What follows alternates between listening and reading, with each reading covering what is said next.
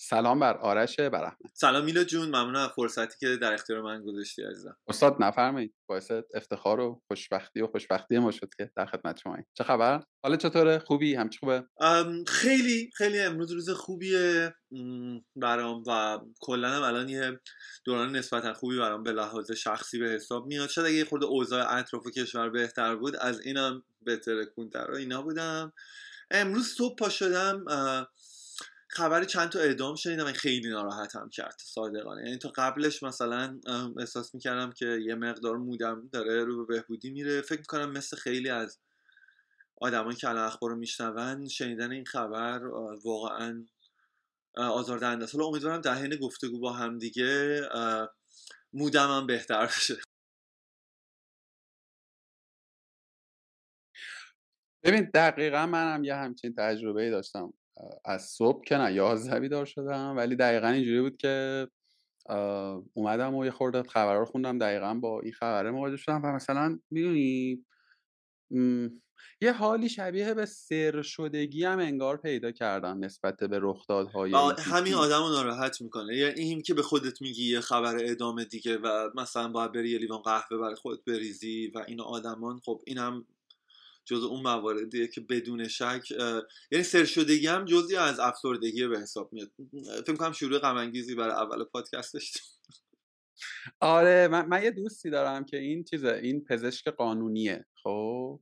و به شدت آدم خوشمشرب و شاعر مسلک و اینا و فداتون بشن و اصلا فکر کنم مثلا این یه صبح پا میشه مثلا میره دل و جیگر آدما رو در میاره و دوباره میدوزه و بعد مثلا عصرش میگرده می‌کنم مثلا شعر شعر براز بعد این سرش این گزاره سر شدگی رو من از حسام دارم که می‌گفت ببین یه جایی به بعد تو دیگه سر میشی. یعنی اینکه تو توی و احساس می‌کنم انگار که ما هم هممون داریم صبح تا شب وسط یه سالن تشریح داریم زندگی می‌کنیم و بعد دیگه آفرین یعنی به قول تو این آغازی است برای یک مسیری که تهش جای قشنگی نیست که تو هر روز داری یه چیزایی رو میشنوی و اینجوری که خب دیروزم بود پیروزم بود پس پیروزم بود و بدتر واقعیتش اینه که شروع ابتزال شهر دیگه واقعیتش اینه که هست. و دوست دارم یه جایی تو ادامهش در مورد این حرف بزنیم چون این یه پرسپکتیو دیگه ای داره. دوست پزشک قانونی تو که مثال زدی میلا جون. می‌خوام بهت بگم اهالی خبر مثل رابطه چیز مثلا اون در واقع پزشکی قانونی با کالبد انسان اهالی خبر رابطهشون با خبر یه چیزی مثل اینه. و دوستان اینجا بعدا در مورد این تو حینش گپمون صحبت کنیم که این سر شدگی احوالات چه تاثیر روی خبرنگار و روزنامه نگار جماعت میده ببین شاید باورت نشه. به جان جفتمون دقیقا یکی از چیزهایی که می‌خواستم بپرسم تجربه کاری تو بود تو شش ماهه دوم سال گذشته. یعنی اونچه که من به عنوان مصرف کننده فید خبر در حوزه کاری مشترکمون نگاه می‌کردم اینه که خب اتفاقی در بدنه صنعت که داشت نمیافتاد یک انفعال فراگیر و همه کاری که حالا تحلیل من حداقل این بود که شما مثلا شما منظورم شما رسانه دار هاست. یه کاسه چه کنم چه کنم دست تو گرفته بودی که خب الان چیکار باید بکنی؟ و تمام خروجی شما باستاب صحبت مسئولان بود که آزاردهنده بود. می چی میگم؟ مثلا فکر کن تو اوج قل و قم اینترنت و آدم ها شما به درستی متاسفانه ناگزیر بودید که صحبت مثلا فلان مسئول رو باستاب بدین. و من پیش خودم می‌گفتم که حاجی چه زجری دارن می‌کشن اینا؟ یعنی باید برن بشینن یه سری لاتائلات بشنون از تو دلش یه فرمت خبر آماده بکنن و برسونن دست آدما و فوشم بخورن. یعنی فوشه رو که مثلا من به من به تو میدم دیگه. تویی که داری اون خبر رو منتشر می‌کنی. کار درستی هم می‌کنی که فوش به ما میدی. راستشو بخوای یعنی منظور می‌کنم روزنامه نگاری. اینو شکلی کار نمی‌کنه که مثلا تیکه خوبش رو برای خودت برداری تیکش که مردم به حمله می‌کنن و بگی مال من نیست. متوجه هست. نمی‌دونم الان می‌خوای راجع این موضوع حرف بزنی یا نه ولی حتما اگه الان موقعشه که راجبش صحبت می‌کنم که یه تصویری از داستان بدم اگه فکر می‌کنی که جلوتره که نه به نظرم همینجا همین خیلی فرمت مثلا چیزی نداریم. همینجا به نظرم که بابش باز شد خوبه که. آره ببین اتفاق من از دیدگاه پیوست یا مشخصا رسانه ها آیتی فقط نمی‌خوام راجع این موضوع حرف بزنم. به خاطر اینکه اون موقع که اون بازه که مشخصا توی پیوست من خیلی درگیر نبودم. در حقیقت ما داشتیم یه سری تغییرات مدیریتی توی تیم می‌دادیم و من خیلی از اون بازه رو در حقیقت درگیر کار مداوم و فول تایم در داخل ماهنامه پیوست یا هیچ رسانه ای نبودم ماجرام از یه مقدار قبلتر شروع شده بود دیگه توی داستان به اوجش رسید. حقیقتش اینه که شما باید دقت کنید که یه اتفاقاتی مثل این به خصوص رسانه های ایران رو زیر ضرب سانسور به یه تضاد معنایی میرسونه.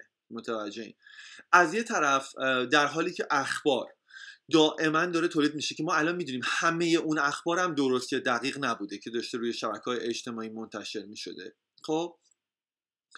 در خیلی از اون بازه ها تنها چیزی که رسانه مستند و واقعی رو از دیگران جدا می کرد این بود که شما یک رسانه مجوزدار باشید. متوجه یعنی در حالی که هر روز یه خبر می اومد بیرون که نمی‌دونم مثلا فلان تصویر از دختری که داره موهاشو میبنده خب؟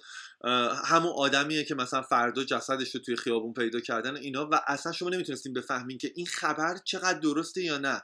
یا مثلا پدر یکی از کشته شدگان میومد توی کلاب هاست یه دونه نشسته مثلا چند هزار نفری چند ساعته برگزار می‌کرد بعد وسطش معلوم می‌شد که طرف اصلا پدرش در قید حیات نیست. متوجه این. یه چیزایی مثل این که اتفاق میافتاد و در عین حال که شما به عنوان روزنامه نگار یه پرسپکتیو دیگه ای از داستان رو هم می‌بینید. یعنی اخباری که اجازه انتشار پیدا نمی‌کنن. خب؟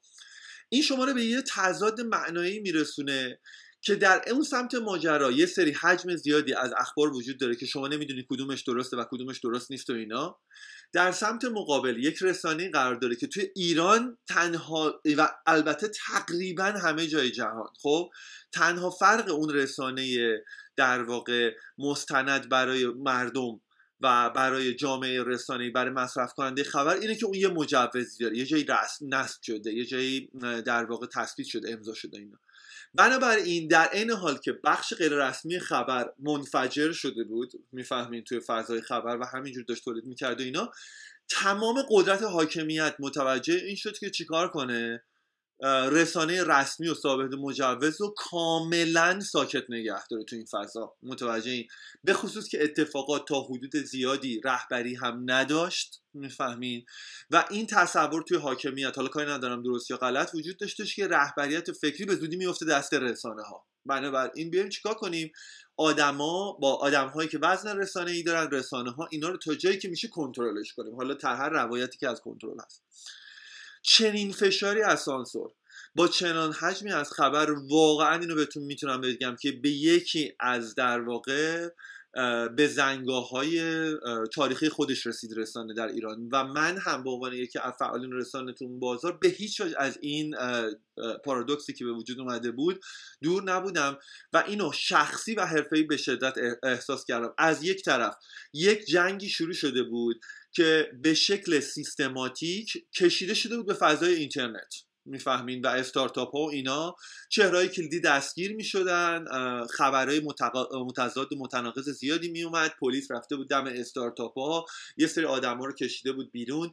نگرانی از هماهنگی برای مسائلی مثل اعتصاب و اینا وجود داشت. متوجه از یک سمت دیگر شما فکر کنید که تمام دستگاه حاکمیت انرژیشو گذاشته بود لایه های مختلف امنیتیش برای اینکه رسانه های رسمی و مجوزدار و اونایی که یک در واقع جایگاه ای در داخل کشور دارن هیچ فعالیتی نتونن تو این فضا انجام بدن. خب شما دیگه در نظر بگی که این همچین تضادی برای اون آدمی که اندک علاقه به حقیقت بینی و حقیقت گویی داشته باشه چه اتفاقی خلق می‌کنه؟ و به نظر من این یه تراماییه که هنوز رسانه های ایران ازش عبور نکردن. خیلی بازه یعنی حداقل برای خود من تموم نشده و اینکه بهت میگم که دوست ندارم به عنوان یک کسی که خبر رو می‌شناسه صبح پاشم و خبر کشته شدن چهار تا بچه رو ببینم و بعد به خودم بگم اوکی این یه ادامه دیگه است فرض کنار رو کنم منظورم دقیقا همینه. به عنوان آدمی که عمیقا حتی حتی با مفهوم اعدام مخالف. دمت گرم دمت گرم. مرسی که اون ورش رو یه خورده بازنمایاندی. من فکر می‌کنم که اتفاقی که تو شش ماهه دوم سال پیش افتاد و البته که هنوز هم ادامه دارد حالا با یه شیوه متفاوتی با یک ریخت متفاوتی یه،, یه،, یه چیزی که در واقع در ما به عنوان مصرف کنندگان خبر نه می‌دونی که یه جایی هم رول پدید تولید کننده یا بازنش کننده شو داشتیم اتفاق افتاد این بود که به فراخور وضعیتی که پدید آمده بود انگار که رسانه های در واقع مینستریم حالا جریان اصلی یا رسانه های شناسنامه دار داخلی خارجی تخصصی عمومی جا ماندند از سرعت ایجاد خبر. بنا به همون اتفاقی هم که در بنا به همون موضوعی هم که تو گفتی. به هر حال انتظاری که من از مثلا رسانه ایکس و ایگرگ و زد دارم اینه که یه خورده اصالت سنجی هم بکنه دیگه. شاید اینو بیانش نکنم اما احتمالا این, این اون چیزیه که بین مثلا بی بی سی با مثلا محمد نیوز تفاوت ایجاد می‌کنه. می چی میگم؟ ولی وضعیت روانیه به نحوی حاکم شده بود بر جامعه که دیگه این محاسبات انگار به محاق رفتن. یعنی آدما دیگه خیلی care نمی‌کردن که این خبر چقدر راست و درسته و حتی یه وقتایی این نقل یه وقتایی که نه از یه جایی به بعد خود رسانه ها هم شدن محل حمله و حجمه که آقا تو چرا فلان خبره رو کار نمی‌کنی؟ چرا دیر کار کردی؟ نکنه منظوری داشتی نکنه منظوری نداشتی. این فضایه حالا من با, با سعید ارکانزاده مفصل تر در مورد کانسپت سواد رسانه حرف زدیم. من یه چیزی رو اونجا گفتم. سعید با من خیلی موافق نبود. حالا با تو هم شعرش می‌کنم. ببین این غرولنده از اصحاب رسانه در همون برهه زیاد شنیده می‌شد که آقا مردم سواد رسانه ای ندارن مردم تمیز نمیدن خبر درست و از نادرست بین حقیقت و واقعیت تفاوت قائل نیستن کذا و کذا. یعنی این میگم واقعا جنسش حداقل توی اون box زمانی غرولند من نقد یا پیشنهاد یا سوالم این بود که آقا اوکی نداری من ندارم دیگه من شهروند ندارم تو مدرسه و دانشگاه یادش نگرفتم یادم ندادم. حالا این تسکه مال کیه؟ این تسک این که به من شهروند دقدقه من که می‌خوام یه کنشی هم داشته باشم در پایین ترین ساعتش توی همین سوشال میدیا بتونم تمیز بدم بتونم تفکیک کنم خبر درست و از غلط. من فکر می‌کنم این تسکر رو خود شما اصحاب رسانه باید برداریم نه امروزا مثلا دو سال پیش باید برمیداشتیم چگونگیش هم نمی‌دونم. یعنی من بلدش هم نیستم سوادش هم ندارم کار منم نیست. تو موافقی؟ موافق این اتفاقی این پیشنهادی یا نه؟ میلا جون ببین یه چیزی اول صحبتات اشاره کرده بودی فکر کنم الان اینجا جاش هستش که دوباره بهش برگردیم. اونم اینه که می‌گفتی که توی اون فضای در واقع اختناق خبری خفقان خبری که بهت اشاره کردم خیلی از رسانه ها فقط تنها چیزی که منعکس می‌کردن در حقیقت اخبار رسمی از تریبون های حکومتی بوده من اینجا می‌خوام فقط یه چیزی توضیح بدم که مستقیما به همین سواد رسانه ای و صحبتی که شما با آقای ارکان زاده کردی که اتفاقا اون هم دیدم برمیگرده. ببین رسانه خب یه سری از این مسائلی که مردم بهش محول می‌دونن درسته. یعنی من اعتقاد دارم که خیلی از این قرولنده و فوشا و نمی‌دونم هر چیزی که شما میگین و اینا واقعیتش اینه که میچسبه. متوجهی؟ یعنی در همون حینش که ما تحت همه این فشارا بودیم اونایی که اومدن به من گفتن که برو بایو تو عوض کن تو اگه ژورنالیستی و خب اون از همه جنگ و تهدید و داستانی که پشتش بود طبیعتا اطلاعی نداشتم. و واقعا اینکه من نمی‌تونم برم با آدما اینو بگم به عنوان روزنامه نگار. به خاطر اینکه یه دکترم وقتی میاد وظیفش رو انجام بده نمیاد به شما بگه که الان تا قبل از پشت اتاق عمل چه اتفاقی بهش گذشته. شما ازش انتظار دارین که وظیفه حرفه‌ای خودش رو انجام بده. متوجه این. تا حد بسیار زیادی اون انتظار از رسانه ها باید وجود داشته باشه از رسانه های داخلی باید وجود داشته باشه. در شرایطی که خیلی تمایل وجود داره که رسانه های داخلی رو مسله کنن متوجه توی باکس بذارن و محدودشون کنن. اگه ما فشار مخاطب رو هم نداشته باشیم و انتظار مخاطب رو هم نداشته باشیم دیگه به نظرم همیشه باختیم. خب؟ بنابراین واقعیتش اینه که من در روبرو شدن با اونا چه تو اون بازی چه الان قر نمی‌زنم. می‌دونم که اون در حقیقت مخاطب ما نمی‌دونسته شرایط ما رو یا ندونه. حتی همین الانم. ولی اعتقاد دارم که اون حق اونه که از رسانه که داره کار می‌کنه بالاترین میزان شفافیت و صداقت رو طلب کنه. اگه اینو از مردم بگیریم که دیگه هیچی واقعا. خب؟ اون بخشیش که من فکر می‌کنم که میشه روی یعنی اگه یک ما به یک کسی به خاطر این انتظار بگیم تو بی سواد رسانه ای صادقانه من پشت یه همچین استدلالی اما اون بخشی که مربوط به سواد رسانه ای میلاد اینه که مثلا اگه الان یه کسی بیاد به من بگه که شما به عنوان یه خبرنگاری که به این ارزش اعتقاد داریم من مطمئنم که همه اون آدمایی که تو این سالها من دنبال می‌کردن ماهنامه پیوست رو دنبال می‌کردن کار منو تو این دو دهه روزنامه نگاریم رویدادها جای دیگه دنبال می‌کردن می‌دونن چه دیدگاه های عمومی آرش داره.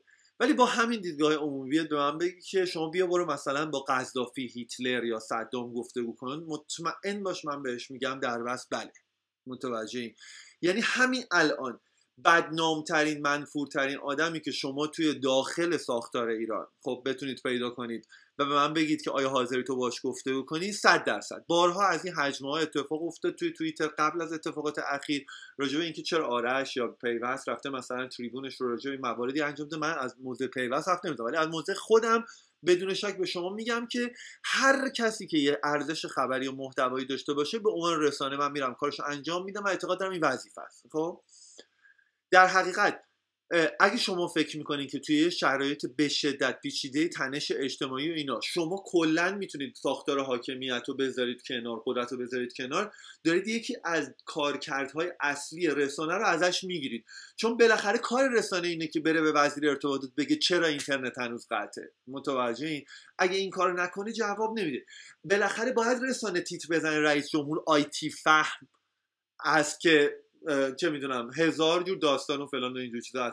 بعد رسانه تیتر بزنه که نمی‌دونم اینترنت حرفه‌ای می‌خوان بدن بهتون. که شما بتونید چیکار کنید راجع به این مسائل صحبت کنید. یعنی باید رسانه قدرت رو چیکار کنه؟ به تصویر بکشه که بتونه به نقد بکشتش به پاسخ بکشتش و اینا. بنابراین خیلی از اون اتفاقی تو اون فیرتش به لحاظ روانی میافتاد اینه که توی فضای رسانه ایران به اثر سانسور فشار اینجور چیزا اینا تمام صداهای مخالف از تو رسانه های رسمی هست شده بود رفته بود توی فضای اجتماعی های اجتماعی و اینا. تمام آن چیزی که از فضای حاکمیت مونده بوده میومده تو رسانه های رسمی. اگر سانسور همونطوری که بلایی که سر موسیقی آورده بلایی که سر چه می‌دونم کتاب آورده توی ایران متوجه این بلایی که امیدوارم هرگز سر پادکست نیاره. نکنین چقدر پادکست رشد کرده به لحاظ محتوایی به خاطر اینکه اون وجود نداشته حداقل فعلا. اگه اون بلا رو سر رسانه داخلی نمی آورد قاعدتا شما شاهد این پارادوکسه نبودیم. نه اینکه من بخوام مسئولیت خودمون رو این وسط انکار کنم ولی اینکه او مردم نمی‌فهمن اینا صادقانه به عنوان آدمی که تو رسانه حرفه‌ای داشته کار می‌کرده تلویزیون کار کرده رویداد رفته و اینا. بهتون میگم 99 درصد مواقع واقعیت اینه که در واقع خیلی خیلی خوبم اون مردم فهمیدن. دیگه اون یه درصد هم می‌ذارم برای موقعی که مثلا دخترای جی... اکانت دخترای جیگر تهرون مثلا اومده به شما نوشته که شما نمی‌دونم طرفدار پهلوی هستید مثلا. دیگه اینجوری مواقع هم شما باید گذر کنین از یه همچین مواقع. اونو توی بازخورد رسانه ای در نظر نگیرید مگر چیزی غیر از این حقیقتش اینه که بهتون گفتم.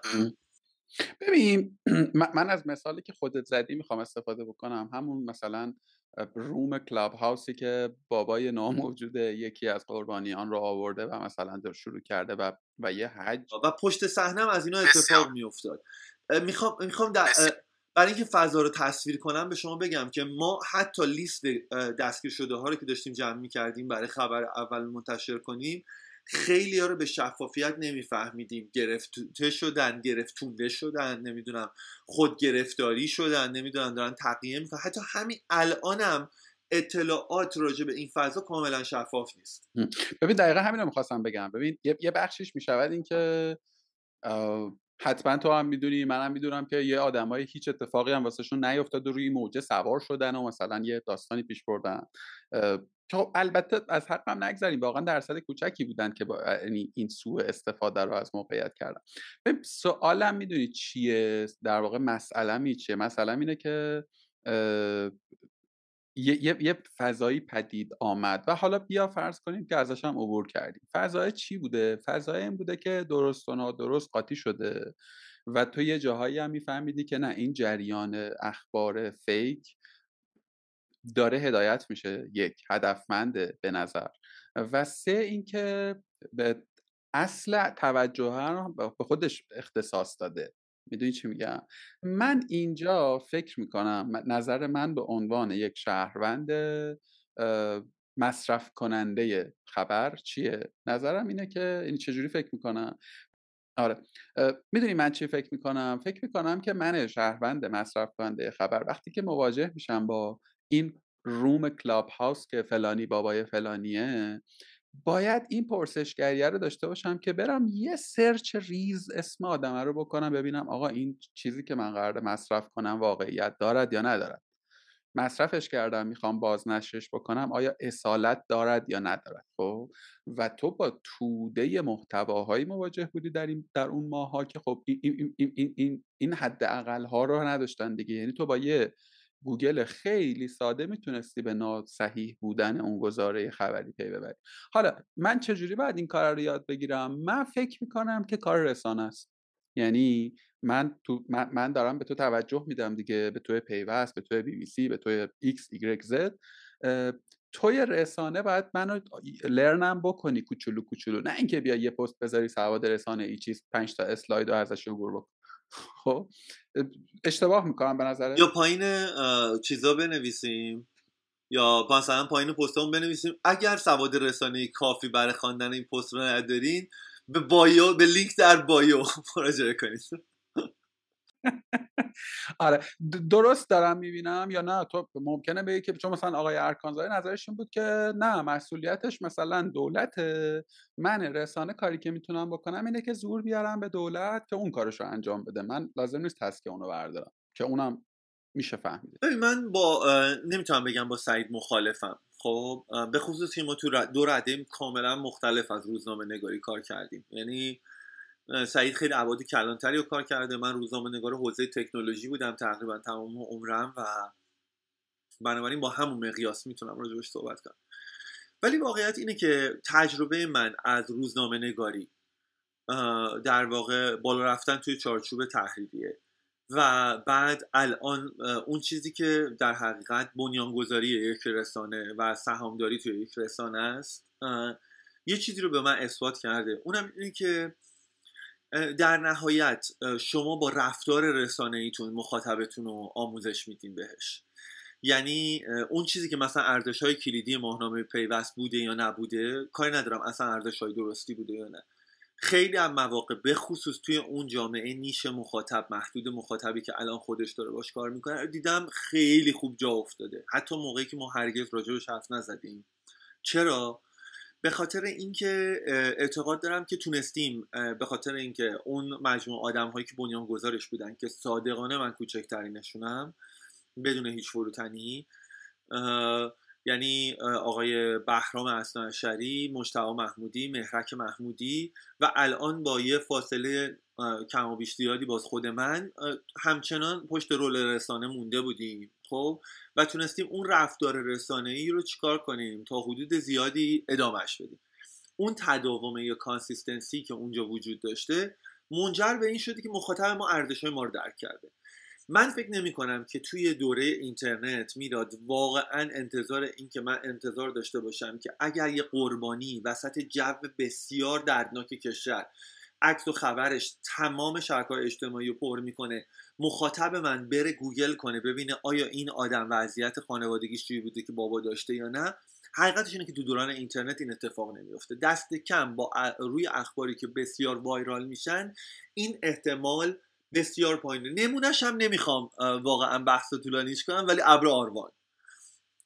یعنی دیگه الان مثلا تو کیسایی مثل ابر آروان حتی توی حوزه تکنولوژی دیگه تکنیکالی برای کسی اصلا مهم نیستش که واقعیت ماجرا چیه. برای مردم مهمترین چیز اینه که رفتاری رو نشون بدن که چیه. توی شبکه اجتماعی بیشتر از همه با فلو در واقع جور در میاد و با جریان جور در میاد. این نکنین انقدر این داستان مهمه و قدرتمنده که ابر آروان الان که داریم حرف می‌زنیم توسط اتحادیه اروپایی تو لیست تحریمه. یعنی این هم یه حوزه مثلا عمومی نیست یا یه دختر بچه کشته شده توی اعتراضات نیست. دقت کنید این موضوع کاملا تکنیکاله. پس بنابراین توی این شرایط که داریم با هم دیگه حرف می‌زنیم چی می‌خوام بگم؟ می‌خوام بگم که نه من واقعیتش اینه که ترجیح میدم همچین انتظاری رو از مخاطبم نداشته باشم. خب؟ و تلاش کنم به عنوان یه رسانه رفتار رسانه ای جوری تنظیم کنم که بتونه توی فضای بلند مدت به مخاطبم این پیغامو بده که ارزش های کلیدی چیه. و اعتقاد دارم که ما ممکنه که توی اگه اگر خودم رو بخشی از فضای جدی و رسمی رسانه ای بدونم خب اعتقاد دارم که در نهایت مخاطب همیشه به ما برمیگرده. میلاد به خاطر چی؟ به خاطر اینکه ممکنه تو لحظات جو زدگی یا شرایط پیچیده اقتصادی و اجتماعی آدم هایی که در واقع درخشش بیشتری دارن چشگیرترن بیان و افکار عمومی رو بتونن مدیریتش کنن. ولی در نهایت اعتقاد دارم که مردم قلبا و با یک دیدگاه تاریخی حتی توی کشوری مثل ایران به رسانه به عنوان رکن پنجم دموکراسی اعتقاد دارن. بنابراین نمیام توی این شرایط انقدر راحت خودم بذارم کنار و سب می‌کنم معتقدم رفتار درست رسانه مخاطب با سواد رسانه هم با خودش می‌سازه. اون چیزی که سعید میگه ناشی از اینه که خیلی از رسانه ها نتونستن توی سطح عمومی توی ایران تداوم داشته باشن. اگه نگاه کنین هم هست. یعنی چه فجایعی برای رسانه های قدرتمند اتفاق افتاده. بنابراین نمی‌تونن ارزششون هم با بازار در تماس با بازار بتونن بیانش کنن. خیلی خیلی نکته درستی گفتی. من راستش اینجوری بهش نگاه نکردم و خیلی الان همزمانی که داشتی می‌گفتی داشتم می‌دیدم که آره چقدر واقعی و درسته. اینکه یه شرایطی پدید میاد. یعنی من تو رو اینگونه شنیدم. یه شرایطی پدید میاد به فراخور مختصاتش طبیعتا توجه ها میره به سمتی که همدل‌تره با احساسات لحظه یا کوتاه مدت تو معتقدی که رسانه لزومی نداره که هیجان زده وارد این بازیه بشه؟ باید یه خورده صبر کنه و آدم ها هم وقتی که از اون تلاطم در واقع فروکش کرد دوباره برمیگردن به همون رسانه مرجعه و دوباره انگار که یه interrupt یه یه box زمانی حالا کوچک یا بزرگیه ولی دوباره بر. درست میگی الانم تقریبا هم این اتفاق افتاد. آقا مرسی مرسی. من پرونده قبلی رو ببندم. پرونده یعنی این چیزی که می‌خوام بگم یه موضوع جدیدیه. نسبت به آنچه که بیشتر گفتیم قبلی پیشنهاد بود به نوعی یا سوال بود که تو من یه خورده شفافتر کردی واقعا. این دومیه از موضع شخصی یک نقده که روش یه خورده اگه دوست داشتی گپ بزنیم ببین توی 6 7 8 ماه گذشته و حتی به قبلترش و تا به امروز خیلی از برندهای حالا نگیم خیلی تعدادی از برندهای شناخته شده استارتاپی مملکت مورد حجمه های رسانه ای قرار گرفتن. ادبیات حاکمیتی شد خب. با بحران های پیار مواجه شدن دیگه. با بحران هایی که عجیب غریب هم بود در نوع خودش برخیشون. و به قول تو خیلی هم بزرگ بود. مثلا در مورد آروان خنده واقعا چیزه یعنی از مزهک بودن وضعی است که یه دفعه بدل شد به یه جریانی و یه اتفاقاتی و, و, که یه در رو تو ریزش هست. حالا اینکه اصلا مقصر بودن نبودن یه بحثه. الان نمی‌خوام اصلا روی این مواضع من معلومه نمی‌خوام در موردش الان حرف بزنم. اینکه دستگاه های روابط عمومیشون درست عمل کردن نکردن هم یه بحث یه بحث دیگریه. ولی یه سوالی من داشتم توی این مدت. یا بهتر بگم یک مسئله ای که از یه جایی بعد بدل به یه به نظرم سابجکت مهم می‌شد. که آقا اگر که ما یک صنعتی مثلا هم اسم اکوسیستم رو روی گرده خود داریم و گذاشتیم نقش رسانه ها توی این فضای چیه؟ یعنی آیا شفاف اگر که بخوام بگم اگر که اینا دارن میان یعنی یه, یه،, یه،, یه پکیجی از مثلا رسانه و آدم و جریان دارن میان میگن که ابرار کج رفته یا اسنپ راست رفته دیجیکالا کج رفته یا مسیرش مثلا اینجوری بوده اونجوری بوده؟ آیا مثلا لازم نیست یا آیا این توقع اشتباهیه که من مخاطب بخوام فکر کنم که چرا دیجیا توی گزارش جامع در این بار تهیه نمی‌کنه؟ چرا پیوست ورود به مسئله نمی‌کنه؟ می‌دونیم و حتما می‌دونی که این این, این موضوع رو فقط من ندارم. یعنی خیلی از بچههایی که توی این فضا بچههایی که معمولا توی فضای پی این مسئله ها رو داشتن و دارن. با خودشون هم می‌کنن.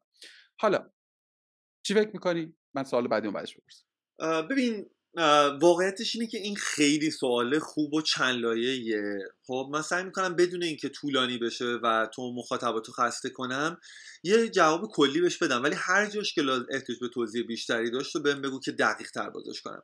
ببین میلاد خیلی شفاف. مثلا رسانه های حوزه تکنولوژی توی ایران خب بخشی از اکوسیستم استارتاپی اکوسیستم آیتی اکوسیستم بازار و صنعت تی ایران نیستن. متوجه این؟ اونها بخشی از اکوسیستم رسانه های ایرانن. خیلی شفاف و واضح. یعنی چی؟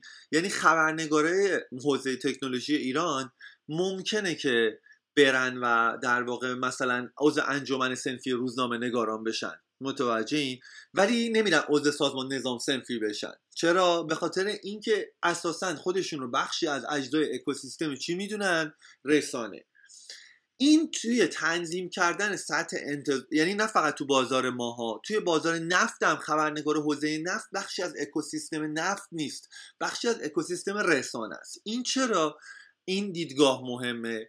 به خاطر اینکه سلامت خبرنگار رو توی اون بازاره بتونه حفظ کنه. متوجه یعنی شما تبدیل به بخشی از بازیگران اون صنعت نشین. شما باید نظارت داشته باشید نگاه داشته باشید. به عنوان کسی که وظیفه نظارت از سمت مردم رو داره تعهدش اینه باید وظیفه خبریتون انجام بدین رسانه ایتون انجام بدین. حالا چرا من فکر می‌کنم که توی این شرایط اون سوال تو خیلی مهمه. به خاطر اینکه خیلی از مواقع این کسب و کارهایی که تو میگی مورد حمله قرار می‌گیرن تو این سالا متاسفانه یه نگاه کاملا ابزاری به خصوص به رسانه های حوزه تکنولوژی دارن. متوجه این یعنی دیدگاهشون اینه که در نهایت برای اگه خیلی خیلی حال داشته باشن مثلا برای اینکه یوزر بگیرن از رسانه های حوزه تکنولوژی استفاده می‌کنن. یا مثلا چه می‌دونم قرارداد بگیرن اینجور چیزا اینا. تو اغلب مواقع هم اینطوریه که موقعی که حاکمیت خرشون رو میچسبه مثلا مشکل رگولاتوری براشون به وجود میاد. می‌دونید مشکل تعرفه به وجود میاد اینا اینا یادشون میافته که رسانه های حوزه تکنولوژی وجود دارن اینا. توی بقیه مواقع این زمان ها واقعیتش اینه که موقعی که رسانه ها تلاش می‌کنن که این کسب و کارهایی که ظاهر و اسمای خیلی مدرن و بزرگی هم دارن خب بکشنشون به پاسخگویی در برابر مخاطب واقعیت اینه که اون چیزی که اتفاق میفته میلاد اینه که در حقیقت این رسانه ها چندین صد مختلف روابط عمومی حقوقی قانونی از دوستانشون توی نهادهای امنیتی از هر چیزی که بتونن استفاده می‌کنن که جلوی خبرنگار رو بگیرن.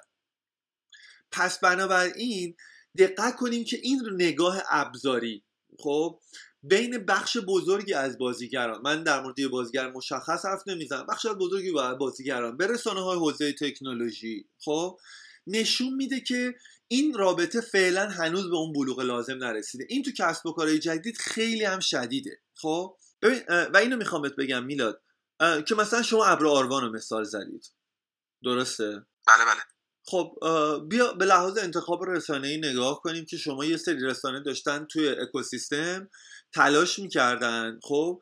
که با یه دیدگاه فنی نمی‌دونم روایت عمومی چیزایی مثل این چیکار کنن؟ یه منطقی رو بسازن که توضیح بدن که چرا ابر آروان ممکنه برای فیلترینگ استفاده بشه مثل خیلی از زیر ساختای دیگه کشور.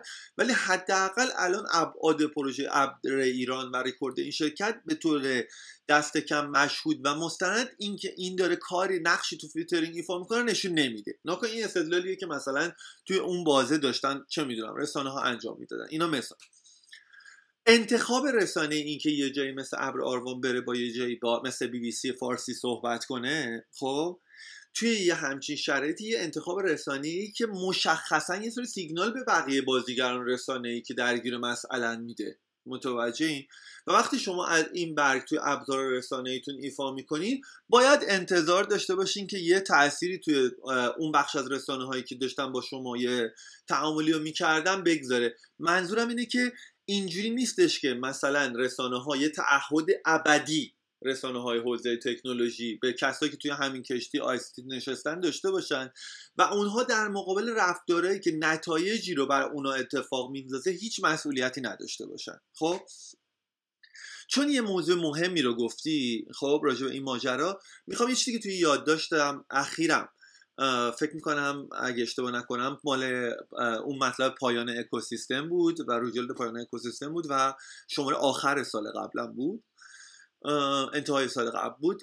در حقیقت تو یادداشتم هم بهش اشاره کردم. اونم بهتون بگم که ببین یه سری از این کسب و کارهایی که شما میگین مورد حمله قرار می‌گیرن یه سری سیاست های رسانه ای دارن میلاد که به, به صورت ذاتی دچار پارادوکسه. می‌فهمین؟ و رسانه های حوزه تکنولوژی نمی‌تونن این مسئله رو به تنهایی حل کنن. می‌خوای برات مثال بزنم که مثلا نمونه این مشکلات چیه که بیشتر با هم روی این مسئله برها خیلی ممنونم. ببین من واقعا این یه مورد رو چون نوشتم راجبشم دوست دارم حرف بزنم و ازت ممنونم. واقعا اول گفتگو هم گفتم بابت فرصتی که بهم دادی ممنونم. ببین نگاه کن مثلا شما بیا اینو فکر کن که شما یه جایی هستین که به صورت ذاتی داری مجوز تو از دولت می‌گیری از حاکمیت می‌گیری. خب؟ همون حاکمیت قراره به شماها اجازه بده که شما مثلا برید توی بورس یا نه. متوجهی؟ و انقدر قدرت داره که در عین حال که داره این اتفاق میفته چیه؟ اگر بعضی بخش بخشای از حاکمیت مستقیما توی همین استارتاپ ها سهام نداشته باشن که خیلیشون دارن. می‌فهمی؟ یعنی بری قشنگ همین الان شما توی رسمینو خب؟ بری سرچ کنی چهار دقیقه برای سواد رسانه ای که شما میفرمودین وقت بذاری می‌بینی که خب بالاخره اینجا مال فلانجاست اینجا مال فلانجاست پس بنابراین حاکمیت مثلا اصلا مستقیما دست داره الان توی فلان استارتاپ محبوب مردمی ایران. خب؟ اینو می‌بینی؟ اون مجموع اتفاقاتی هم که داره برای اونا میفته مثلا مجوز لازم دارن باید برن بورس دست اوناست. حتی حاکمیت انقدر قدرت داشته که مثلا توی کیسایی مثل در واقع دیجیکالا الان اون کسی که مسئول اسکیلاب کردن و بزرگ شدن اینجا بوده متواریه و مجموعه ویدئو میده بیرون با عنوان چی؟ نمی‌دونم شکستن حقوق و اینا. نگاه کنیم ما داریم در مورد احتمالا مشهورترین عضو هیئت مدیره مشهورترین استارتاپ ایران داریم حرف می‌زنیم که این الان وضعیتشه. خب؟ شما اینا رو می‌بینید به عنوان رسانه. بعد یک سری سیاست های رسانه از سمت در حقیقت این کسب و کارها هم می‌بینی میلاد که چیکار می‌کنن؟ که به تو میگن که او مثل اینکه نه ما داریم توی سوئیس زندگی می‌کنیم و اینجا حق پرایوسی حق آزادی بیان و مواردی مثل این به شدت چیه؟ داره رعایت میشه و خیلی در واقع دیدگاه ها مثلا مدرن و مترقی و در واقع آزادی خواهانه است. متوجه این. و تو اینجور مواقع مثلا شما به خودتون می‌بینی که آیا واقعا قراره که رسانه های حوزه تکنولوژی توی ایران بهای سیاست یک بام و دو هوایی یه سری از این شرکت ها رو بپردازن؟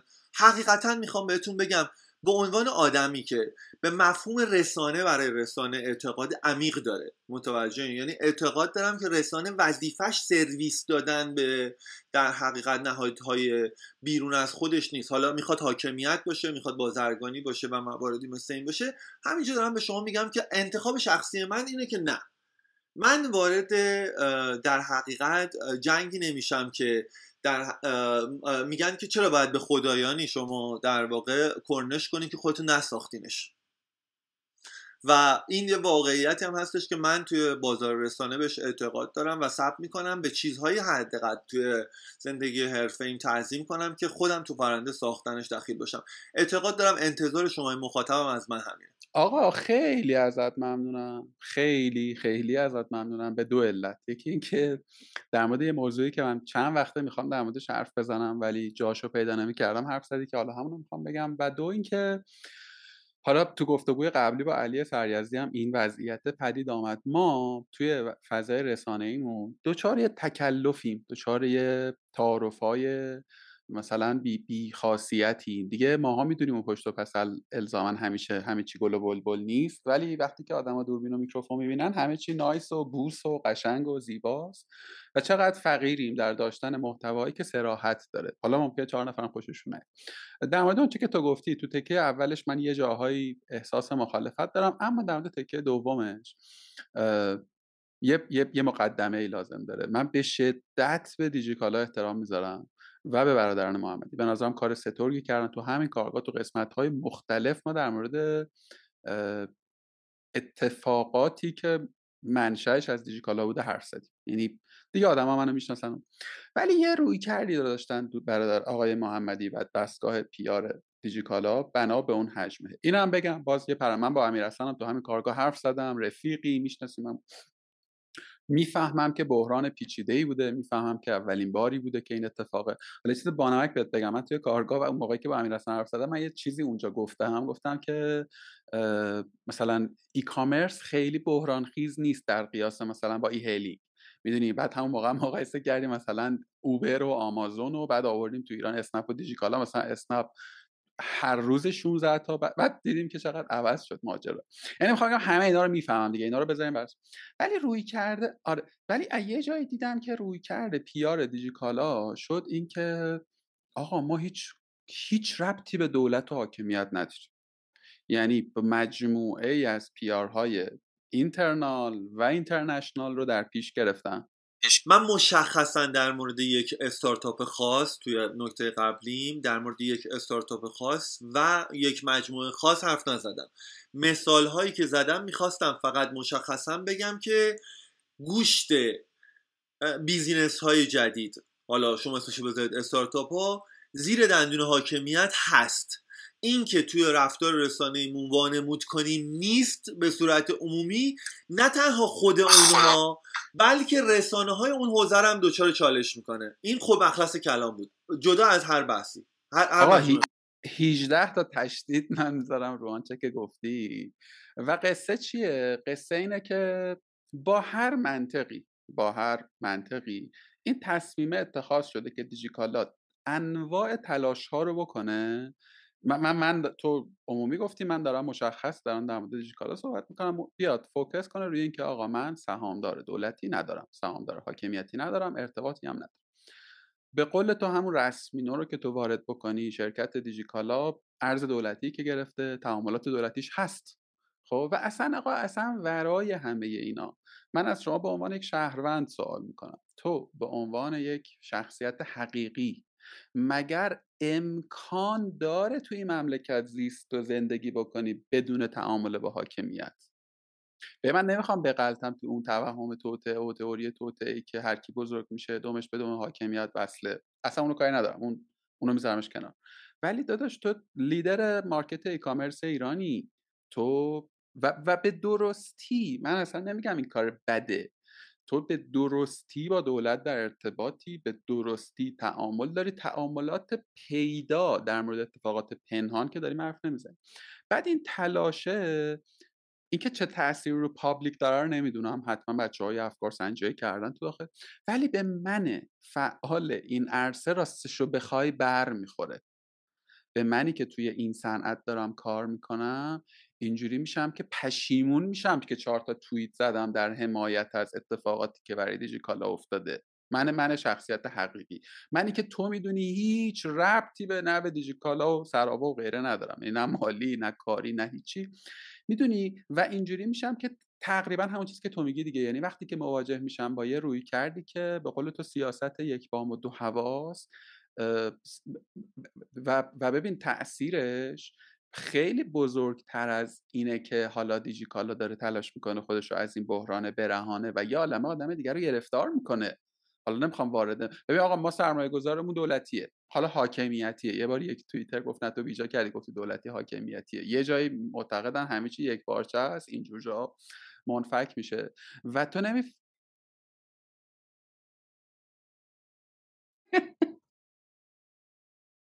و و و اونجایی که این بزرگواران این در واقع روی کرده داشتن متوجه این آیا بودن که این روی کرده بنا به وزنی که خب تو هزاران هزار عدد نگم. تو بس منابع بسیار داری صرف می‌کنی که اینو آمپلیفای کنی به گوش آدم مختلف برسونی. ما این همه استارتاپ داریم که فاندرشون اینوستورشون در واقع ویسی های دولتی و حاکمیتی هم خب؟ و تو می‌فهمی که داری آسیب می‌زنی. می‌دونی؟ من, من اینه. این در مورد تیکه دوم صحبته. خیلی خوشحال میشم یکی از حالا من حتما این گفتگو رو به امیر میرسونم. خیلی باعث افتخار منه که بیان و اونا هم بشنو یعنی از اون برم بشنویم. اگه چیزی اینجا داری بگو بگه نه من برگم سر اول سوال می‌خوام از پرسپکتیو خودم ماجرا رو ببینم. ضمن اینکه به پرسپکتیو تو ماجرا کاملا احترام می‌ذارم. صادقانه میلاد. شروعش اینجوری بود که من پرسپکتیو مورد شده خودت پرسپکتیو تو نه صادقانه. به خاطر اینکه اعتقاد دارم حالا اینو این موضوع پرسپکتیو نگه داریم. آخر بحثش جالبی بشه دیگم که به به اون موضوع سواد رسانه ای برمیگرده. به اینجوری که من داستانو می‌بینم صادقانه من در چون ببین من اون چیزی که گفتم راجع به اعتقاد داشتم. تقریبا در مورد قاطبه استارتاپ های بزرگ این حوزه میگم. متوجه این. یعنی قصدم مشخصا فقط ابر آروان دیجیکالا یا هر چیزی نبود. داشتم راجع به همه به صورت کلی حرف می‌زدم. اونم این بود که اعتقاد داشتم باید در مورد مقدار وابستگی به حاکمیت واقع گرا بود. فهمیدی؟ اینکه این کارو برخو اینو اگه نادیده بگیریم در حقیقت ما رو با یه تضاد رسانه ای روبرو می‌کنه. متوجه این اون که من می‌خواستم. اما در مورد ماجرایی که شما بهش اشاره کردی چون مشخصا از مجموعه دیجیکالا و امیر حسن موسوی نام بردی. می‌خوام بگم حداقل از که من داستانو می‌دیدم اینجوری نبود که مشخصا این مجموعه خاص و این تیم خاص دارن تلاش می‌کنن که وانمود کنن که ربطی به حاکمیت ندارن. خب موضوع اینه که شما باید نگاه کنین در واقع جریان علت معلولی چجوری پیش رفت توی این داستان. خب یه مقدار ریشه تاریخیش اگه بخوام خیلی سریع بگم حتی توی وقایع مهر ماه گذشتم نبود. خب؟ داستان به عقبتر به داستان ماجر... مجموع ماجراهایی برمیگشت که آقای سعید رحمانی شروع کرد با ابزارهای رسانه متعددی توی گفتگوهای متعددی مستقیم یا غیر مستقیم و با استفاده از ابواب جمعی رسانه ای خب؟ این فضا رو به وجود میاره که استارتاپ هایی که در حقیقت چیز دارن سرمایه گذار خارجی دارن یه فرقی دارن با اونایی که او با پول تمام ایرانی و سرمایه گذار تمام ایرانی اینه. که اون موقع اگه یادتون باشه هدف متوجه کی بود؟ در واقع بیشتر از همه اسنپ. که در واقع یه شکلی بود که داشت امپراتوری شکل می‌گرفت توسط اسنپ امپراتوری توسط سراوا اینا داشتن به کانفلیکت میخوردن اینا. بعد چه اتفاقی افتاد؟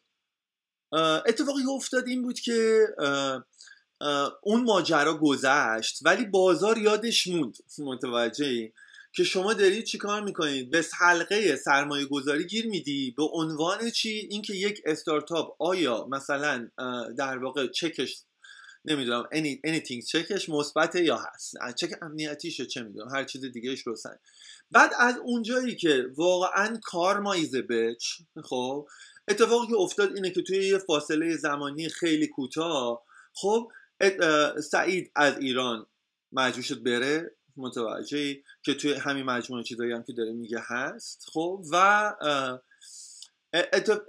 و اون موقع داستان از همون در حقیقت منطقی که استفاده شده بود توی گفتگوها بر علیه اسنپ و جای دیگه شروع شد علیه خود دیجیکالا استفاده شد. هنوز هیچ کدوم از اعتراضات مهرماه اتفاق نیفتاده بود دقت کن. خب؟ که بحث سر این که چی؟ شماها خودتون. چیه علت اینکه نمی‌تونین برین توی بورس؟ اینه که یه چی دارین؟ یه در حقیقت سرمایه گذاری دارید که بیرون کشوره. می‌فهمین؟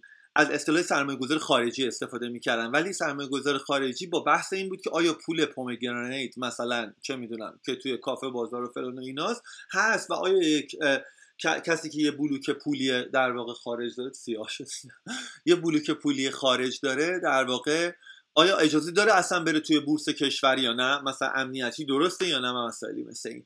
پس این ماجرا ادامه پیدا کرد ادامه پیدا کرد ادامه پیدا کرد تا رسید به چی؟ رسید به داستانه در واقع مهما خب؟ و وقتی این اتفاق افتاد میلاد اون موقع دوباره همه این مسائل نبشه قبل شد. خب؟ یعنی اینجوری نبود که توی اون شرایط و توی اون موقعیت چیز شده باشه این ماجرا اختراع شده باشه. خب؟ موضوع سر این بود که چی؟ موضوع سر این بود که یک داستانی از پیش ادامه پیدا کرده بود. اومده بود رسید به یکی از بزرگترین کمپین های چی؟ misinformation و disinformation توی چی؟ تاریخ ایران می‌فهمی که شروع کردن. یعنی از این می‌گفتن که نمی‌دونم طبقه سوم دیجیکالا توش موشک هست و اینا تا چیزهای دیگه. اگه شما می‌بینید یه استرس عجیب غریبی و مجبور شده تیم PR دیجیکالا روی این ماجرا بذاره این جدا از اون مسئله کلیه که خدمتتون عرض کردم و برداشت من به عنوان ناظر بیرونی و خبرنگار که توی اون بازم کاری غیر از خوندن اخبار نمی‌تونستم بکنم در کمال صداقت خب این بود که نه اونا مجبور شدن یه واکنش خیلی در واقع شدیدی به این ماجرا نشون بدن که خب طبیعتا هم هزینه های خودشو داشت برای مجموعه. متوجه این؟ یعنی می‌خوام بگم توی تحلیل کلی من خواهش می‌کنم مواردی که واقعا واقعیه می‌فهمین مجبور بودن بهش واکنش نشون دادن و از اون مواردی که خودمون برای خودمون ساختیم مجزا کنیم. اجازه بده برای اینکه این تبدیل به تهمت زدن به توی فضای عمومی آدما نشه نگم کدوم موارده ولی واقعیت اینه که من اعتقاد دارم خودتو که بدون شک می‌دونید چه مواردی بود که اصلا سری درد نمی‌کرد و دوستان اومدن روش دستمال بستن. متوجه خب؟ و داستانا شروع شد. و چون اونام اینجا نیستن نمی‌خوام چیز کنم. ولی مطمئن باشه که از دلایل اینکه new business ها کسب و کارهای نو تو ایران الان هدف قرار گرفتن به خاطر اینه که دیدگاه واقع گرایانه کسب و کارهای سنتی رو به فضای رسانه ندارن. آقا خیلی داری درست میگی. من فقط دو تا نکته رم من هم اضافه بکنم. واقعیتش اینه که همه این آدمایی که ازشون اسم بردیم من حداقل دوست ورزشون می‌کنم. یعنی دوست میدونمشون. و یه نکته هم در نظر بگیریم چون من روی اون صندلی که امیر حسن نشسته نشستم به عنوان PR manager یه business ی که تو اسم بحران خیزه. آره. یک. ببین میلا جا همینجا چون این نکته رو گفتیش تو بگم. باور کن. کلا به لحاظ روابط عمومی اسنپ یه داستانش یعنی چالشاش یه لول دیگه است. یعنی اینو کسایی که کار پی آر کردن می‌دونن که مثلا شما یه چیزی دارین مثلا ستاره نمی‌دونم نو اختر نمی‌دونم کوتوله سفید یه چیزی دارید به نام بلک هول متوجه و سیاه چاله من اینو بهتون بگم که اسنپ اصلا کلا چون سطح تماسش با مشتری یک داستان دیگه است. یعنی داستانهای اسنپ یک روز از اسنپ یه چیز دیگه است. این غیر از مسئله مقیاس می‌خوام بگم واقعا به نظر من یکی از سختترین شغل است خدا خیرت بده. مرسی که این رو گفتی و بیتارف هم بخوام بگم به من روزی که اسنپ رو ترک کردم دقیقا پس از یه بحرانی بود که تو مطمئنم به درستی و به جزئیات خاطرته. و اینجوری بودم که دیگه من بعد از اون هیچ رول پیار رو اصلا گذاشتم کنار.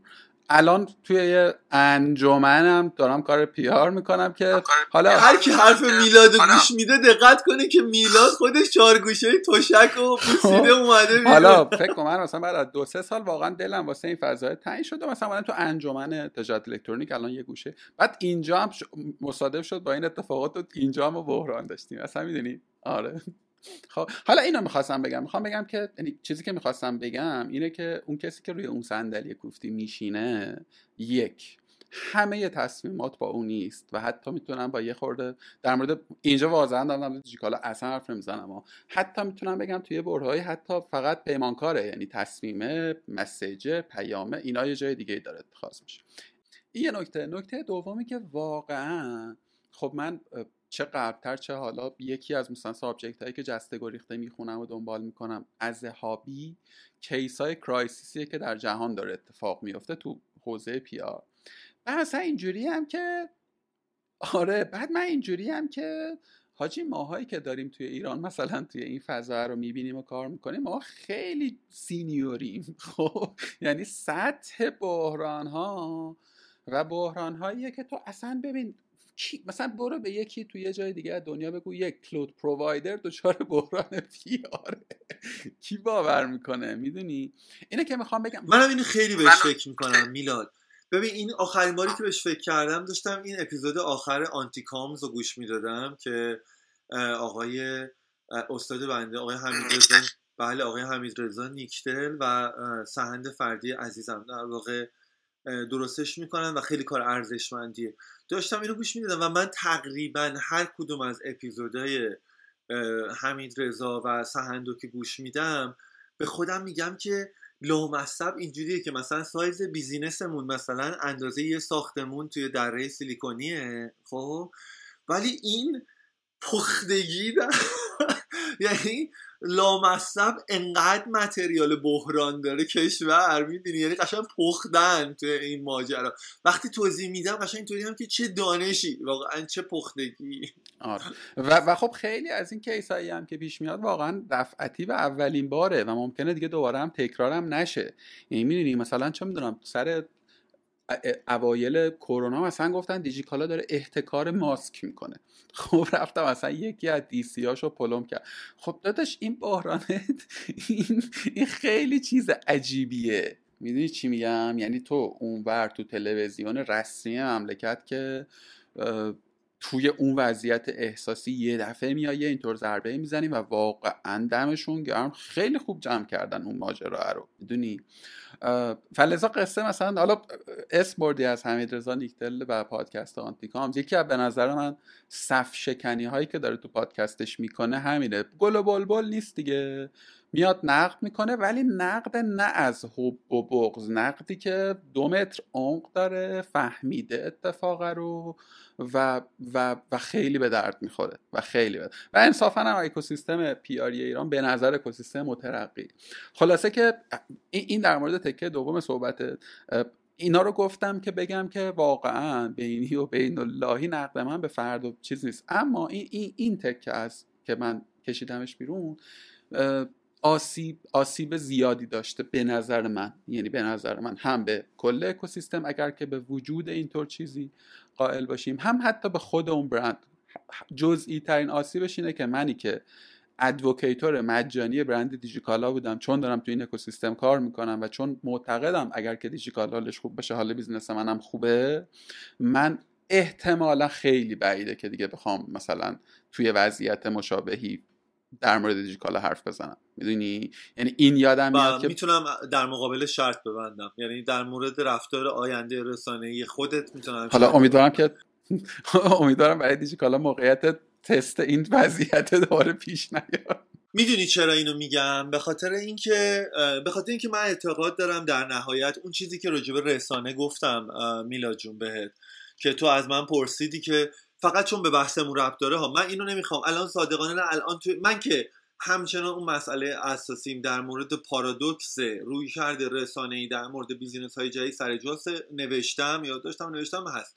ولی در مورد این چیزی که تو میگی و شاید خیلی ها توی فضای آنلاین همه الان دارن به همچین فکر می‌کنن که آیا دوباره من میرم و در دفاع از مثلا اسنپ توییت می‌کنم؟ آیا من مثلا دوباره می‌روم و در دفاع از تپسی توییت می‌کنم؟ می‌دونی منظورم چیه؟ خیلی دارن می‌پرسن توی کامیونیتی توییتر فارسی یا هر کسی که من اعتقاد دارم مخاطب واقعی تو همیشه همونا بودن چون تو یه فعال واقعی کانتنت اون اکوسیستمی خب؟ چون خیلی این سوال می‌پرسن من حاضرم در مقابل شرط ببندم. و بهت بگم که در نهایت مواضع رسانه ای اونا خب که به تدریج داره واقعی گرایانه ترم میشه و همین الان شده خب بعد از اتفاقات اخیر مثل خیلی از ما که تغییر کردیم و بلوغ بیشتری رسیدیم تغییر تعیین نمی‌کنه اون مواضع رسانه که شما اون کارو می‌کنید یا نه. می‌دونی چی در نهایت تعیینش می‌کنه؟ اینکه اونها به عنوان یه برند و یه کسب و کار خب؟ چه تعهد واقعی رو به شما میدن و چقدر می‌تونن انجامش بدن؟ متوجه این؟ یعنی در نهایت اینکه مثلا در میان واقعیت اینجوری شکل میلا جون منم دوست دارم فکر کنم که آزادی خواهی مثلا تعیین می‌کنه یک در حقیقت پارامترهای یک بازار رو. ولی واقعیت اینه که اگه شما یه خبری بخونید که یه خبری وسط داستانهای اعتراضات بخونید راجع به اسنپ فود که رفتن یه نفری و از روی آدرس مثلا اسنپ فود پیدا کردن و دستگیرش کردن که البته برای کسی که یه خورده با مختصات اطلاعاتی تو ایران آشنان حالا به نظرم جای تردید زیادی داره. ولی بیاین فکر کنیم که هم چیزی اتفاق افتاده. خب؟ یعنی هم چیزی خوندین شما راجبش تو توییتر و اینا. هر جای دیگه شما الان خودتون فکر کنید که آیا در نهایت سرویس جایگزین واقعی وجود داره که شما جایگزین اسنپ فود کنید و همون ارزش رو بتونه به شما بده. یا آیا سوال بهتر اینکه در مورد اسنپ فود متاسفانه هیچ رقیبی وجود نداره. حالا می‌ذارم به زودی به وجود بیاد چون واقعا به رقیب احتیاج دارن لعنتی ها ولی مثلا توی کیس اسنپ و مثلا تپسی متوجه این؟ بله واقعیت اینه که بعد از اون بحرانی که شما خودتم در واقع در حینی که اتفاق افتاد در اسنپ حضور داشتین بعدا اعلام کردن. اسنپ توی گفتگوهای مختلف بهش اشاره کرده مستقیم و غیر مستقیم و اینا. تعداد زیادی یوزر از دست داد کاربرا ریختن می‌فهمی؟ ولی الان راجع به مختصات بازار دوباره داریم حرف می‌زنیم. بیایید راجع به 90 درصد بازار داریم صحبت می‌کنیم. حالا دعواهایی هم که بینشون هست و وسط همه چیزا اینا مثلا میجنگن مثلا راجع به 85 تا 90 خب؟ پس دقت کن.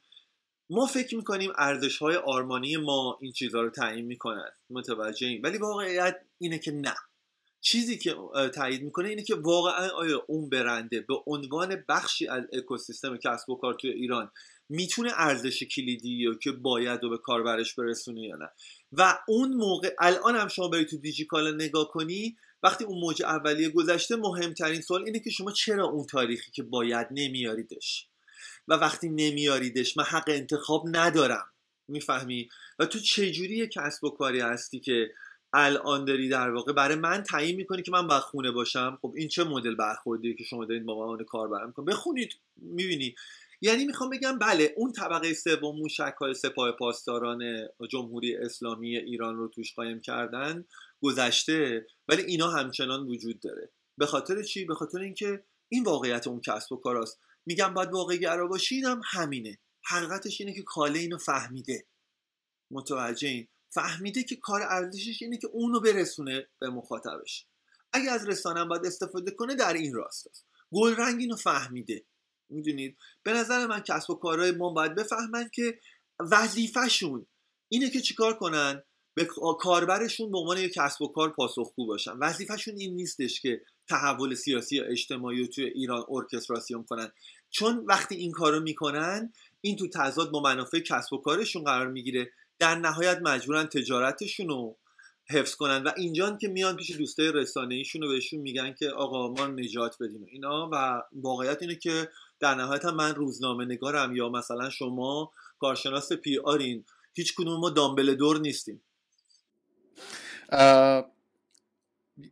موافقم با موافقم که هیچ کدوممون دامبلدور نیستیم و موافقم که بذار اینجوری صورت بندی کنم آنچه که تو گفتی رو. کسب و کارهای استارتاپی ما دوچار قبل از این ماجراها یعنی مهر بود که این بحران ها آغاز شد دیگه. من یه چیزی نوشتم نوشتم توی اون گروهی که با بچه های پی آر داریم.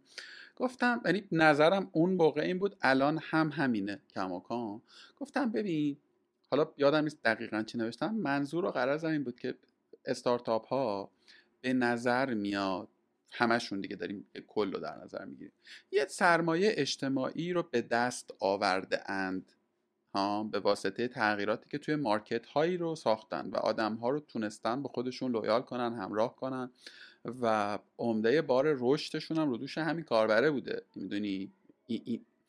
یه جایی به بعد. انگار که این سرمایه اجتماعی رو به افول گذاشته و اینا دیر ماها دیر فهمیدیم.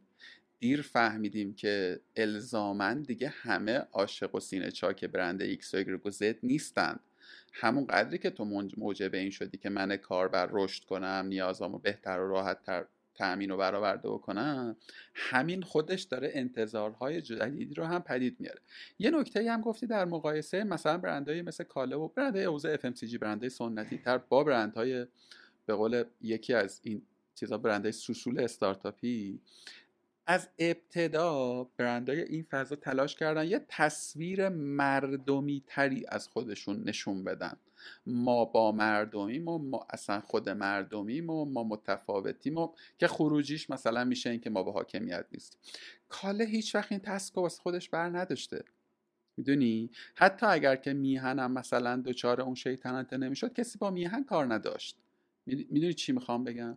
و این به قول تو پارادوکسه شاید در واقع این پارادوکس است که این وضعیت رو می‌سازه. شاید اگر حالا چگونگی ترمیمش رو الان که من می‌تونم توضیح بدم این پارادوکس به نظر من که شانس اینو داشتم روز صفر این استارتاپ ها رو ببینم از کجا میاد.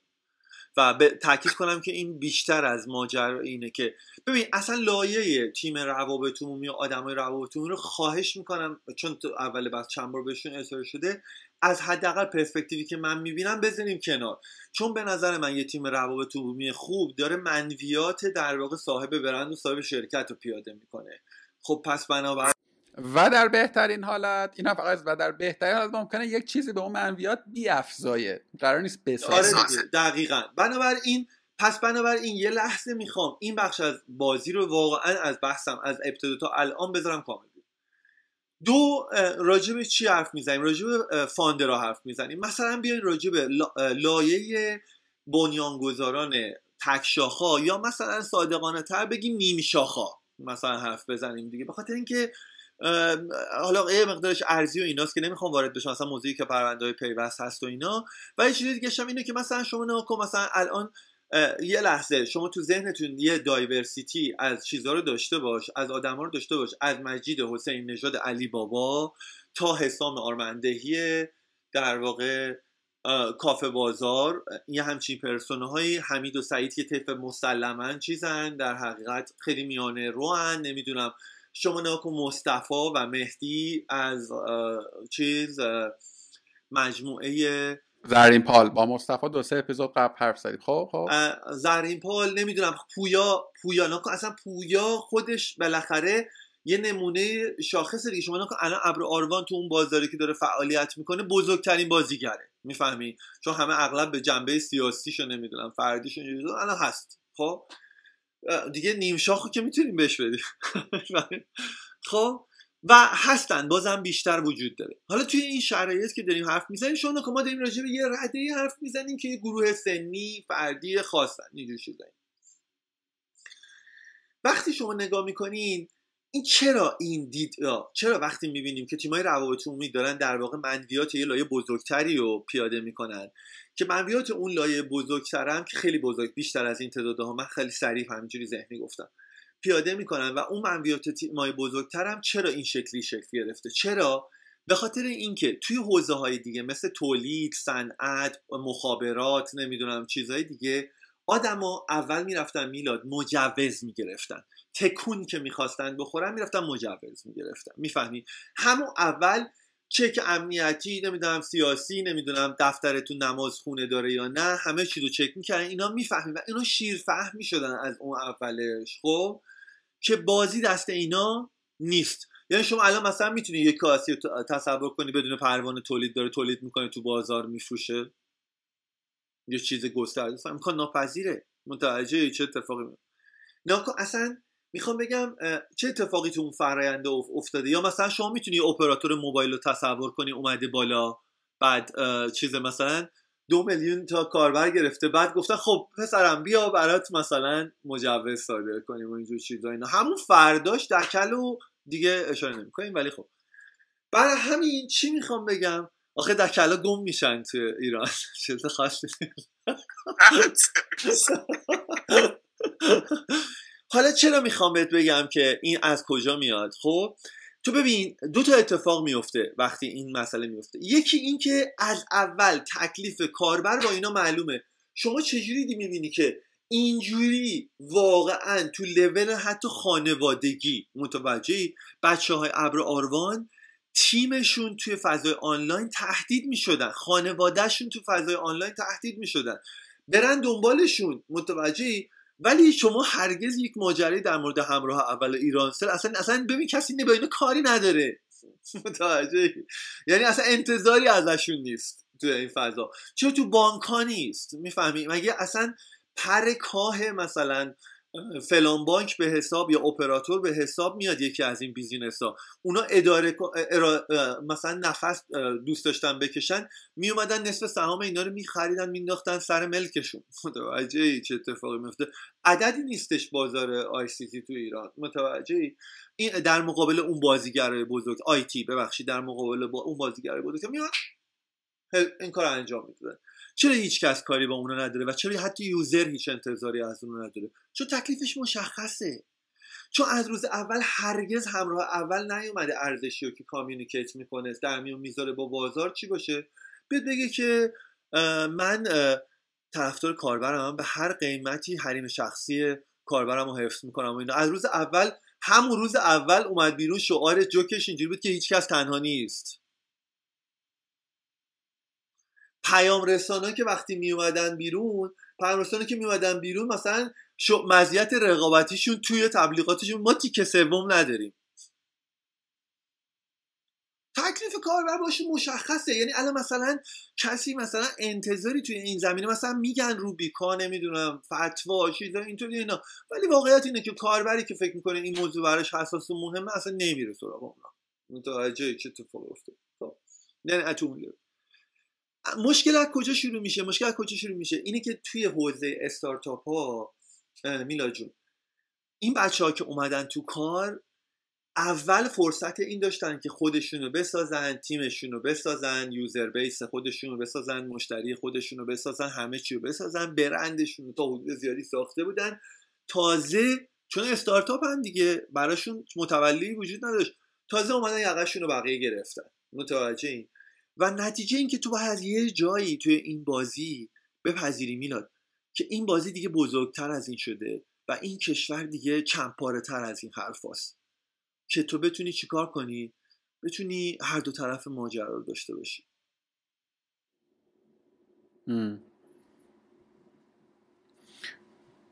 دقیقا. دقیقا. اینجوری بهش نگاه نکرده بودم. راستم میگی؟ یعنی الان یعنی خیلی بزرگتر از فرده آره. بزرگتر از اینه که ما راجع یه تیم یا یه آدم یا موضوع یه مسئله چیه؟ موضوع یه مسئله اینه که نسل اول کارآفرینای ابتدای دهه 60 اواخر 50 متوجه این با ایدئال های استارتاپی که تو اون موقع تو Startup Weekend می‌دیدی هنوزم می‌بینی community استارتاپی به شدت community متنوع یا اصطلاحا diverse و inclusive یه. می‌دیدی از همون موقع فرایندش اینجوری بود که تا جایی که مهم بود براشون خانوما چیز داشتن زنان حتی اگر تبلیغاتی بود ارزش بالایی داشت. متوجهی و مسئله مثل این. خب حقیقت اینه که وقتی از یه حدی به بعد بزرگتر میشی باید با واقعیت های کشور تو این شرایط روبرو بشی. من نمی‌خوام بگم که بهشون تم بدی یا متوجهی ولی اگر شما قراره یه چیزی رو تغییر بدین باید اول بپذیریدش. و برای من به شخصه برای من به شخصه من ترجیح میدم که تو وهله اول احساس کنم که یه جایی مثلا مثل اسنپ خب؟ اون چیزی که به من دلیور می‌کنه امنیت در سفر بهترین قیمت اکوسیستمی باشه که راننده هم متضرر نشه متوجه به اینا فکر می‌کنم خب؟ بعدش به این موضوع فکر می‌کنم که آیا می‌تونه گذاره سیستم تغییر سیاسی و اجتماعی باشه یا نه؟ چرا؟ چون اعتقاد دارم که کاربری که اومده سراغ اون من روزنامه نگار تکنولوژی هم اعتقادم اینه. یعنی اعتقاد دارم دیجیکالا رو در وهله اول مردم اومدن سراغش به خاطر اینکه تغییر خیلی بزرگتری رو اتفاق میده. متوجهی تغییر خیلی بزرگتر دارم میگم نسبت به اینکه بحث اینکه من سهام داره حاکمیتی دارم یا نه و متوجهی نه تغییر بزرگتر نسبت به آنچه که توی کشور اتفاق میفته که بدون شک از همه ما مهمتره. خب تغییر بزرگتر نسبت به دعواهای بیزینسی دفاع از برند و اینو تغییر بزرگتر چیه؟ یه جایی مثل دیجیکالا واقعا داره شانس اینو فراهم می‌کنه که شما یه نسل جدید از تجارت رو توی ایران تجربه کنید. متوجه و این اون چیزیه که باید به کاربرش هدیه بده. متوجه امنیت در خرید دایورسیتی تنوع بالاتر قیمت های بهتر رهایی از زنجیره دلالا مواردی مثل این جنس نامرغوب جنس تقلبی جنس فکر چیزایی مثل این. وقتی احساس می‌کنم ارزش کلیدی خودشو نمیده و می‌خواد به من یه جایی اخلاق بفروشه برام مهم نیست. ببین با, با تو کاملا موافقم. یعنی هیچ بخشی از صحبتت نیست که نظر غیری داشته باشم فقط فقط اگر که یه متخصص برند در این گفتگو بود احتمالا یه به قول تو پرسپکتیو های متفاوت یا مضافی رو هم به این بحث اضافه می‌کرد. و احتمالا می‌گفت که خب برند منفک از کانتکس نیست باید واکنش نشون بده نسبت به اتفاقات. حالا اینکه این واکنش احساسی بوده درست بوده نبوده چه, چه جوری باید واکنش بده هزار تا بحث در موردش خب؟ ما داریم راجع سیاست رسانه ای حرف می‌زنیم. میلاد متوجهی؟ در مورد این اتفاقا دقیقا بازم همینجا می‌خوام بهت بگم که همینه. اتفاقا این که یه کارشناس برند بیاد به شما بگه که مثلا توی شرایط سیاسی اجتماعی فعلی ایران می‌تونید چه موضع رسانه ای اتخاذ کنید به نظر من همون مسیریه که تقریبا به اینجا رسونده. داستانا توی این شرایط فعلی ایران پیچیده تر از این بازار رسانه که شما بتونید از پرسپکتیو اینکه چه چیزی برند شما رو می‌سازه به داستان نگاه کنید. آقا خیلی خیلی گفتگوی متفاوت و جذاب شد. راستش رو بخوام بگم من اصلا یه چیزای دیگه ای تو ذهنم بود خب؟ یعنی می‌خواستم اصلا ببرم توی یه فضای دیگه ای و یه سری چیزای دیگه ازت بپرسم ولی همچون همیشه بار باد و نسیم موافق ما رو به سمت دیگه برد. به نظرم راستش خیلی گفتگو لازم بود و خیلی به بیش از اینها هم لازمه. یه توی جمعی داشتیم در مورد یه موضوعی صحبت می‌کردیم مرتبط با همین گفتگوی الانمون. سابجکت فرق کرده ولی یه فصل مشترکی داشت و اون که آقا استارتاپ ها در ایران اولا خیلی نوجوان هم هنوز نیستن هنوز مثلا یه کودک دو سه چند ساله و هر اتفاق و هر وضعیتی رو انگار که به تازگی دارن تجربه می‌کنن. توی یه حوزه هایی هم ابدا امکان benchmarking وجود ندارد. یعنی یه سری challenge ما داریم که در هیچ کجای دیگه دنیا مثلا مشابهش نیست و باید تست و try و اینا. چیزی که می‌تونه این ف... و, و بی انصافی هم نخواهیم بکنیم تو همین 6 7 8 سال هم خیلی رشد کرده دیگه. خیلی از challenge هایی که مثلا 6 سال پیش بوده الان نیست. و این این تیپ پارادوکس هایی که تو به درستی دست گذاشتی روش خیلی بیا اینجوری بشه خیلی challenge مترقیه. مترقی به معنی اینکه خیلی خاصه خیلی پیچیده است خیلی چند لایه است. و خب بالاخره داره اتفاقاتی میفته. چیزی که می‌تونه accelerate کنه بهبود بده این این این این رشد یافتگی رو و رها کنه احتمالا این بدنه رو از یه وضعیت در واقع ناخوشایندی که الان این روزها بهش دوچاره به نظر من یکیش میشه همین گفتگوهای یه خورده بی پروا و سری حرف زدن دیالوگ کردن کان دیگه از این فضای گل و بلبل و بوس و بغل و همه چی خوبه همه چی قشنگ ما داریم تلاش می‌کنیم ما ارزش می‌سازیم. خوبه که یه خورده فاصله بگیریم. و و و, و, و یه خورده افراطی تر با واقعیت های موجود مواجه کنیم خودمون و یه خورده واقعی تر ببینیم اتفاقاتو. من می‌خواستم در مورد اون تیکه اول صحبتت که البته فکر کنم حدودا یک ساعت پیش گفتی در مورد اینکه رسانه ها خودشون یک اکوسیستمی دارن و در اکوسیستم آیتی نیستند هم یه انقلتی بیام که الان دیگه فکر کنم خودش یک منبر جدا میشه. فقط یه اشاره می‌کنم و تو هم به نظرم بشنو این آنچه که ما ببین حرفت درسته. حرفت درسته. این کج فهمیه از کارکرد رسانه رو من به عنوان عضوی از عضو کوچولویی از community PR گردن می‌گیرم که ما تکلیفمون با شما رسانه ها معلوم نیست. نمی‌دونیم شما. این هم بخشی از اون جوان بودنه ها یعنی نه به افراد ربط داره نه به مجموعه ها متوجهی؟ و در دفاع از این موضوع هم بگم که این نتیجه جوان بودنه. ولی دقت کن که باز در همین نسبت به مراتب نسبت به کسب و کارهای سنتی ما توی practice PR خیلی جلوتریم اکوسیستم مشخصا منظورم media relation ه که ذیل PR طبعا. ولی ولی ولی اینجا مشخصا من احساس می‌کنم که یک سردرگمی community PR داره. آقا من می‌خوام با دیجیاتو حرف بزنم. نمی‌دونم باید با commercial حرف بزنم با خبرنگارش حرف بزنم با دبیرش با سردبیرش. اونور هم وضعیت رو برای من شفاف نکرده و این در واقع با وجود اینکه همه همه همدیگه رو می‌شناسیم. خیلی هم بده بستون دارن این دوتا فضا با هم دیگه. حتی بیشتر بستون داره. بیشتر خبرنگارا میان تو فضای پیار.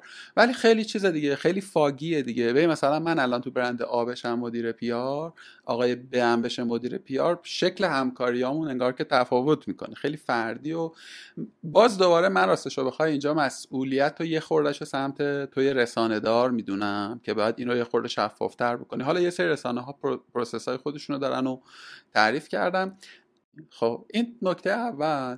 نکته دوم در مورد اون concept اکوسیستم. ببینید حرف practically درسته ها؟ یعنی که تو رسانه یه سری ارزش ها داری که مخصوص توه. یه سری هم اگر بشه اسمش رو گذاشت رسالت داری که مربوط به اکوسیستم رسانه ایه ها؟ اما یه نکته هم وجود داره. من اینطور فکر می‌کنم. حیات اکوسیستم رسانه های حوزه آیتی که یه بخشی از اکوسیستم رسانه کشور وابستگی داره به اکوسیستم آیتی می‌دونی؟ یعنی دست من خودش اکوسیستمه کله منم یه اکوسیستمه. خب ولی این دسته این نواشه این هم نیست دیگه. می‌دونی؟ اصلا کانسپت اکوسیستم که از فیزیولوژی آمد. خب حالا اگر که تو هم با من موافقی که این دوتا پیوند ناگسستنی دارن. لازم و ملزومن ها؟ من فکر می‌کنم احتمالا یه تسکی هم رسانه داره. البته که برش هم داشتین ها؟ یعنی اینجوری نیست که بگیم بی توجهی. آقا اگر که من اصلا اسنپ و دیجیکالا رو بذارم که من نویسش دچار چلنج میشم. من کوچولویی که بود و نبودم احتمالا تو اکوسیستم اثرگذار نیست. من فکر می‌کنم تسک دیجیاتو هست. که کیر کنه نسبت به این موضوع. تسک زومیت هست که کیر کنه نسبت به این موضوع. میگم داره این اتفاقه میفته ها ولی حالا در مورد دونه درشترها به فراخور اندازهشون که برآمده از اندازه اثرگذاری بیشتری هم دارن لازمه که اگر که ابراروان دچار بحران میشه با وجود همه این شرایطی که گفتی با وجود همه این تناقضات بیاد ریسک کنه. می‌دونی؟ به هر حال ممکنه رپیوتیشن پیوست رو انگولک کنه دیگه. می‌دونی ممکنه در مقام حامی یا در مقام کلنگ زننده بر تعبیر بشه. نه من منظورم تونستم برسونم. نه موافقم. من نگفتم به هم ربط ندارن. خیلی هم به هم وابستن و اینجور چیزا اینا. ولی خواستم بگم ولی خواستم بگم ببین به اصطلاح فرنگی ها اپلز اند اورنجز. فهمیدی؟ منظورم بود. ببین در مورد بخش اول سوالت میلاد اینو بگم که در مورد اینکه یه مقدار فردیه در حقیقت که احساسم اینه که تا کم و بیش اون چیزی که از رسانه های بقیه دنیا می‌دونم با کم و زیاد نشون میده که همچین چیزی شبیش هست خب؟ حالا میگم قسمتیش باید وجود داشته طبعا میزانش رو میشه کنترل کرد. ببین اولا که واقعیتش اینه که رسانه خیلی مهمه خب؟ و اینکه مثلا شما یه چه تریبونی داری برای چه رسانه کار می‌کنید خیلی مهمه. اینکه شما شماره مثلا رئیس جمهور هم داشته باشید خیلی مهمه. ولی اساسا مثل خیلی از کسب و کارها رسانه ها هم روی دوش خبرنگارای چیر دست کار می‌کنن. متوجه این؟ یعنی در حقیقت یه بدنه خبری وجود داره ولی اون چیزی که یک رسانه رو متمایز می‌کنه می‌بره جلو خبرنگارایی که روی حوزه خودشون خیلی مسلطن. خب بنابراین قسمتی از این روابط هر کاری که شما بکنین فارغ از رسانه متعلق به اون خبرنگار توانمنده متوجه که چه بسا خیلی هاشون از یه رسانه می‌برن به یه رسانه دیگه الان خیلی هاشون هم از رسانه می‌برن بیرون. می‌فهمی؟ یعنی می‌برن بعضیا تو PR بعضیا می‌برن اینفلوئنسر میشن بعضیا می‌برن پادکست درست می‌کنن. متوجه چیز اینطوری. بنابراین بعد اتفاق بیفته. تحریریه های حرفه ای هم سعی می‌کنن این ماجرا رو مدیریتش کنن ولی خیلی سعی نمی‌کنن که ببندنش. چرا؟ به خاطر اینکه وقتی شما یه کسی مثلا توی یه کسب و کار کلیدی مثل مثلا چه می‌دونم از همه اسپوردیم مثال تو علی بابا خب؟ شانس اینو داشته باشه که بیش با بیش از یه نفر توی مجموعه تحریری حرف بزنه شما یه جوری سلامت خبر رو هم چیکار کردین؟ تضمین کردید یعنی همیشه یه cross check ی وجود داره که شما مطمئن بشین که اون خبرنگار به تنهایی تصمیم گیر کل process نیست. پس بخشی از این شلختگی تعمدیه اما راجع به موضوع دوم که گفتی که این مسئله است. ببین بدون شکی وجود داره. ما توش ضعف داریم. یعنی توی به خصوص حمایت کردن از یعنی این که دارم میگم به عنوان رسانه حوزه تکنولوژی. چون حوزه تکنولوژی تو ایران جوونه رسانه هاش هم جوونه. خب یعنی حتی اگر شما یه خبرنگار 50 ساله هم دارید توی حوزه تکنولوژی تو ایران تونسته مثلا 10 سال 15 سالش رو پیور روی حوزه تکنولوژی تو ایران کار کنه. خب برای همین به طور مطلق روی حوزه تکنولوژی رو ایران کار کنه برای همین نتیجه ما باید روی این حوزه کار کنیم. اینو می‌خوام بگم که یه مسئله به لحاظ تاریخی اینه که خیلی از این کسب و کارهایی که الان تک شاخن نیم شاخن هرچی خیلی شاخن هر چیزی که هست 6 7 سال پیش این اولایی که الان بودن نبودن که خب طبیعتا ماهیت استارتاپیه. و رفتارشون هم با رسانه هایی که خیلیشون اون موقع بودن متوجهی و اون دوره رو یادشونه توی این مدت تغییرات خیلی رادیکالی کرده. می‌فهمید و این باعث شده که یه خورده ذهن رسانه توی این فضا نسبت به کمک کردن به بازیگرای جدید مسموم شه. متوجه و من نمی‌تونم همکاران خودم رو بابت این ماجرا صادقانه سرزنش کنم. به خاطر اینکه به عینه دیدم. صادقانه من خودم به شخص جز اون خبرنگارایی بودم که خوششانس بودم توی بازار استارتاپی و اینا. همچنان قسمت عمده از همون رفتار و ارتباط و اینا برام چی شده؟ توی این سالا محفوظ مونده. ولی اعتقاد دارم که خیلی از مواقع این رفتارها متعادل و بالانس نبوده. توی مدتی که اینا داشتن رشد می‌کردن براشون رسانه به تدریج اهمیتش رو از دست داده یا به این توهم رسیدن که خودشون رسانه دارن. متوجه و توی این شرایط نتیجه این بوده که یه سری در واقع آسیبای موندگاری زده میلاد جون. به در حقیقت احساس رسانه های حوزه تکنولوژی تو ایران نسبت به کسب و کارهای جدیدی که می‌خوان یه همکاری باش داشته باشن. و البته ما باید روش کار کنیم.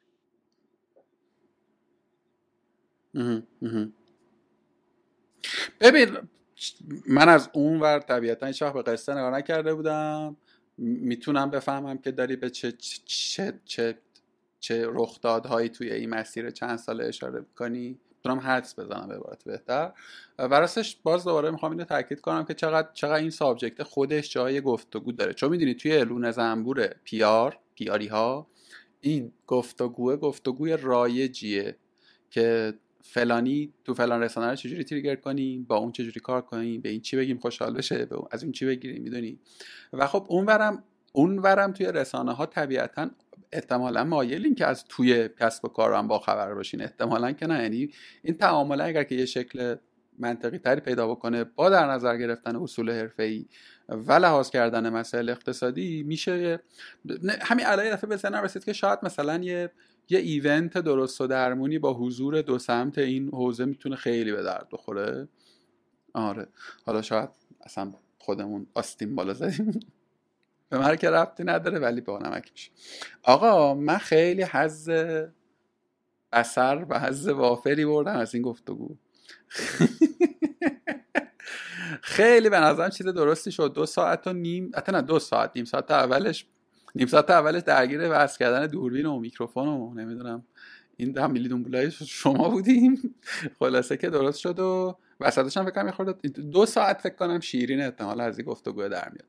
خیلی ازت ممنونم. خیلی ممنونم که وقت گذاشتی. خیلی ممنون ترم که به دور از مسلحت اندیشی های مرسوم پاسخ دادید دمت گرم. به نظر چیزی بوده که من باید میپرسیدم آره. نپرسیدم؟ صادقانه بهت بگم نه چیزی جان انداختی و حتی بیشتر از چیزی که بایدم پرسیدی. حالا امیدوارم ب... ببین من که الان بازنشستم. امیدوارم برای تو خیلی گرون تمام حالا نه چیزی بدی نگفتیم که خدایی. استاد شما به عنوان کسی که بسیار چوب و کلنگ خوردی در نرسه چیز بعدی که نگفتیم بیان جمعمون کنم ببرم. نه نه حالا بعدا هم با هم گوشش میدیم. اگه ردی بود حتما با هم چکش می‌کنیم. من که همچین برداشتی نداشتم. اما میلاد می‌خوام اگه اجازه بدی برای خدافزی چون می‌دونم که دیگه تموم شده زمان اونم اینا یه نکته کوچیک بگم که قول دادم وسط صحبتم بهش اشاره کنم و فکر می‌کنم برای پایان هم مناسب باشه. اونم که من راجع به مسئله پرسپکتیو صحبت کردم که دوست دارم آخرش با یه موضوعی تموم کنم. همین چند سال پیش بود ولی آقای جورجندی اون موقع هنوز اکانت خودش رو تو توییتر داشت اینا مثل آبخشی البته تازه بسته شده بود. ازش گذشته یادم نمیاد. بعد ایشون یه لطفی کرده مثلا توی همون کانالش اینا یه وایسی گذاشت راجع به بنده و کارم و اینجور چیزا. اینا یه مصاحبه کرده بودن با یکی از مقامات سابق شاپرک و ایشون اومده بود گفته بود که چرا مثلا اصلا رفته آدم آرش مثلا چیزی که یادم میاد دارم میگم. با همچین آدمی با همچین سابقه ای صحبت کرده و اینجور چیزا. اینا و مثلا نمی‌دونم راجع به مسائل نپرسیدین. حالا یه مقدار از ایراداتش هم به جا بود. یه بخشش هم دیگه حالا خدایش لطف داشت. من صادقانه خیلی اصلا از همونجا با آشنا شدن. یعنی تعداد زیادی از مخاطبینی که بعدا باشون صحبت کردم و اینا اولین بار احتمالا با معرفی که شما از من داشتن و خیلی هم باحال بود با هم آشنا شدن. و من اون موقع دیگه توی توییتر نبود و توییت کردم که آقا من خدا وکیلی چون تازه اکانتش هم بسته شده بود نوشتم که آقا من اعتقاد دارم که همه بخشای یک بازار رسانه باید حضور داشته باشن. از حذف شدن هیچ کدومش خوشحال نمیشن. حالا می‌خوام یه بار توی فرصت رو تو توی این بحث دوست داشتنی که داشتیم توضیح بدم که واقعیتش اینه که یک بازار سالم رسانه ای احتیاج به علاوه بر اینکه تیم پی آر و رسانه داره احتیاج به آدمایی مثلا افشاگر مثل بیسل بلوور دیگه اصطلاحا مثل خود آقای جورجندی داره. احتیاج به کانتریبیوترها و در واقع کسایی که فعال فضای رسانه ای داره که من خودش توی اون دسته قرار میدم صادقانه. چون به خاطر اینکه این تولید محتوا کاری که انجام میدی عکس که انجام میدی مشخصا به نفع بیزینس یا با یه هدف خاصی نیست. همیشه داری سعی می‌کنی که ببینی تو اون لحظه به نظر درست حرف چی و بزنی. به نظر من به این دسته آدمایی که با حرف و اسم و نشان واقعی خودشون حرف می‌زنن احتیاج داره این بازار. و به این فلوئنسرها چهره های تاثیرگذار اینا احتیاج داره و باید این موضوع رو بپذیریم که اگه ما هم توی اکوسیستم رسانه می‌خوایم بزرگ شیم باید بفهمیم که هرگز مثلا نیویورک تایمز جایگزین اسنودن نیست. می‌فهمیم یا چه می‌دونم فلان اینفلوئنسر یوتیوبر خفن جایگزین مثلا ورج نیست. متوجه این؟ نگاه اکوسیستمی و چند لایه به خود رسانه معتقدم که در وهله اول به خود همکاران خودم روزنامه نگارا رسانه ها و تو وهله بعدی تیم پی آر و بقیه هم کمک می‌کنه. در حقیقت همه این اجزا لازمن که شما یه اکوسیستم سالم داشته باشین. اینکه یه بخشی بیاد بگه نه من فقط حق دارم که روایت درست و رسمی رو بگم من اینو نیستم. آقا مرسی که اینو بازش کردی. اتفاقا در مورد حالا آقای جورجندی پرش غیر مستقیم به منم گرفته و به همه گرفته فکر می‌کنم. یعنی من خیلی کاری که انجام میده دوست خب. آفرین من همینو می‌خواستم بگم. ببین به هر حال ما توی این اکوسیستم به قول تو خیلی جمله درستی گفتی. به پاپاراتزی پاپاراتزی نمیشه گفت. به آدم هایی که بلوئر عزیزم به افشاگرا وجود داره. افشاگر. شما ممکنه که فکر کنین که آقا مثلا فلان افشاگری مثلا با این نیت یا به نفع این دسته یا اون دسته لازم میشه خب باشه بقیه افشاگران بیان. مثلا آقای جورجندی جلو افشا کردن بقیه رو که نگرفته شما بیا بقیه هم حرف بزنید حالا این که شما اینو میپذیرین نمیپذیرین خبرش درسته غلطه اینا این وظیفه شماست. متوجه این وظیفه رسانه سواد رسانه‌ای متوجه این همین فعالین رسانه ایناست که ببینن کجاش میچسبه کجاش نمیچسبه. ایشون داره کارش آفرین. و و, یه و دقیقا همون جوان بودنه. به نظر اینجا هم نمود داره. مثلا تو حوزه هنر حتما افشین پرورش رو می‌شناسی دیگه. در واقع جورجندی عرصه هنرهای تجسمیه ایشون. خب. اون اتفاقا حالا جا افتاده تره و یعنی اکوسیستم رسانه‌ای حوزه هنرهای تجسمی هم پذیرفته حضور و وجودش و لزومه در واقع به حضورش. حالا چرا اینو؟ یعنی یه چیزی اونجایی که گفتی که من با هر کسی حاضرم گفته کنم از مدیا می‌خوام منم در به عنوان جمعبندی یه سوال بپرس آدمایی که دو ساعت کارگاه شنیدن تا اینجا دیگه خیلی. به من یه ایده ای دارم دوستان نزدیکم من رو نهی کردن و نف کردن از این کار و ایده همینه که خب من توی این 80 اندیق اپیزودی که رکورد کردم همه آدمایی که اومدن و لطف کردن و قبول دعوت کردن هم فکر و هم نظر بودیم تا حدود زیادی. ممکنه یه جایی مثلا من ما ولی اصلا کلیت کرکتر اون آدمه احتمالا حتما مورد تایید من بوده و برای اون مهمونم من احتمالا اونقدری چپل چلاق نبودم که پذیرفته می‌دونی؟ من خیلی دلم می‌خواد که یعنی دارم به این فکر می‌کنم با آدمایی حرف بزنم که الزام اصلا با آدمه موافق نیستم سر هیچ موضوعی می‌دونی؟ مثلا من خیلی دوست دارم با پکیج فروش مثلا اینستاگرامی حرف بزنم. یا با یه آدمی که جزء طراحان طرح سیانت بوده دیالوگ کنم. خب بیارم دیالوگ کنیم. نه با هدف اینکه من بیام بکوبم و تختش کنم و اتفاقا خودم رو در موضع آدمی قرار بدم که می‌خواد بفهمه منطقه اون چیه. تمرین گفته بکنم. دوستان و نزدیکا می‌گفتن که نه این مثلا بکفایرش بیشتره زیان داره آسیب داره. و چی رو می‌خوای ثابت کنی؟ از این نقدا که درست هم هست یعنی نقد حالا اینو می‌خواستم هم تو نظرتو بگو. هم آدمایی که ما رو میشنون و کارگار رو دارن دنبال می‌کنن. آقا اگه من مثلا فردا با یه آدم متفاوتی با آدم هایی که تا الان بودن گفتگو کنم آدمی که احتمالا واضحه که من نسبتم با اون چیه. واکنششون چیه؟ به نظرشون درسته یا نه؟ تو هم لطفا نظرتو کامنت کنید دیگه تو کست باکس و یوتیوب و هر جایی که می‌بینین و میشنوین بنویسید من هیچ م... من اصلا اعتقاد ندارم صادقانه به عنوان یک کسی که کار رسانه ای می‌کرده که مثلا گفتگوی خوب یا بد و وجود داره اصلا. یعنی اینو فراموش کن. من اعتقاد دارم اون خود اون محتوایی که تولید میشه ارزشش رو تعیین می‌کنه. متوجهی یعنی اگه شما در واقع شما مثلا اگه محتوای آقای جورجندی ارزش داشته آدما میدیدنش که دارن می‌بینن خیلیا پیگیریش می‌کنن. پس بدون شک حاوی ارزشی. خب؟ و اگه اون محتوایی هم که توی داری توی این مورد تولید می‌کنه اصلا من محتوای زرد واقعیتش اینه که از نظر مدیا تعریفش این نیست. صادقانه. که تصور می‌کنن آدم محتوای زرد یه محتوایی که به قصد پابلیسیتی و دیده شدن در حقیقت تولید میشه. فقط با اون نیت در واقع تولید میشه. محتوایی که شما می‌خواید برید یه چیزی رو نیتتون اینه که به شکل عمیق تری نگاش بکنید و یه پرسپکتیو دیگه بشنو کنید. اصلا داخل محتوای زرد به حساب نمیاد.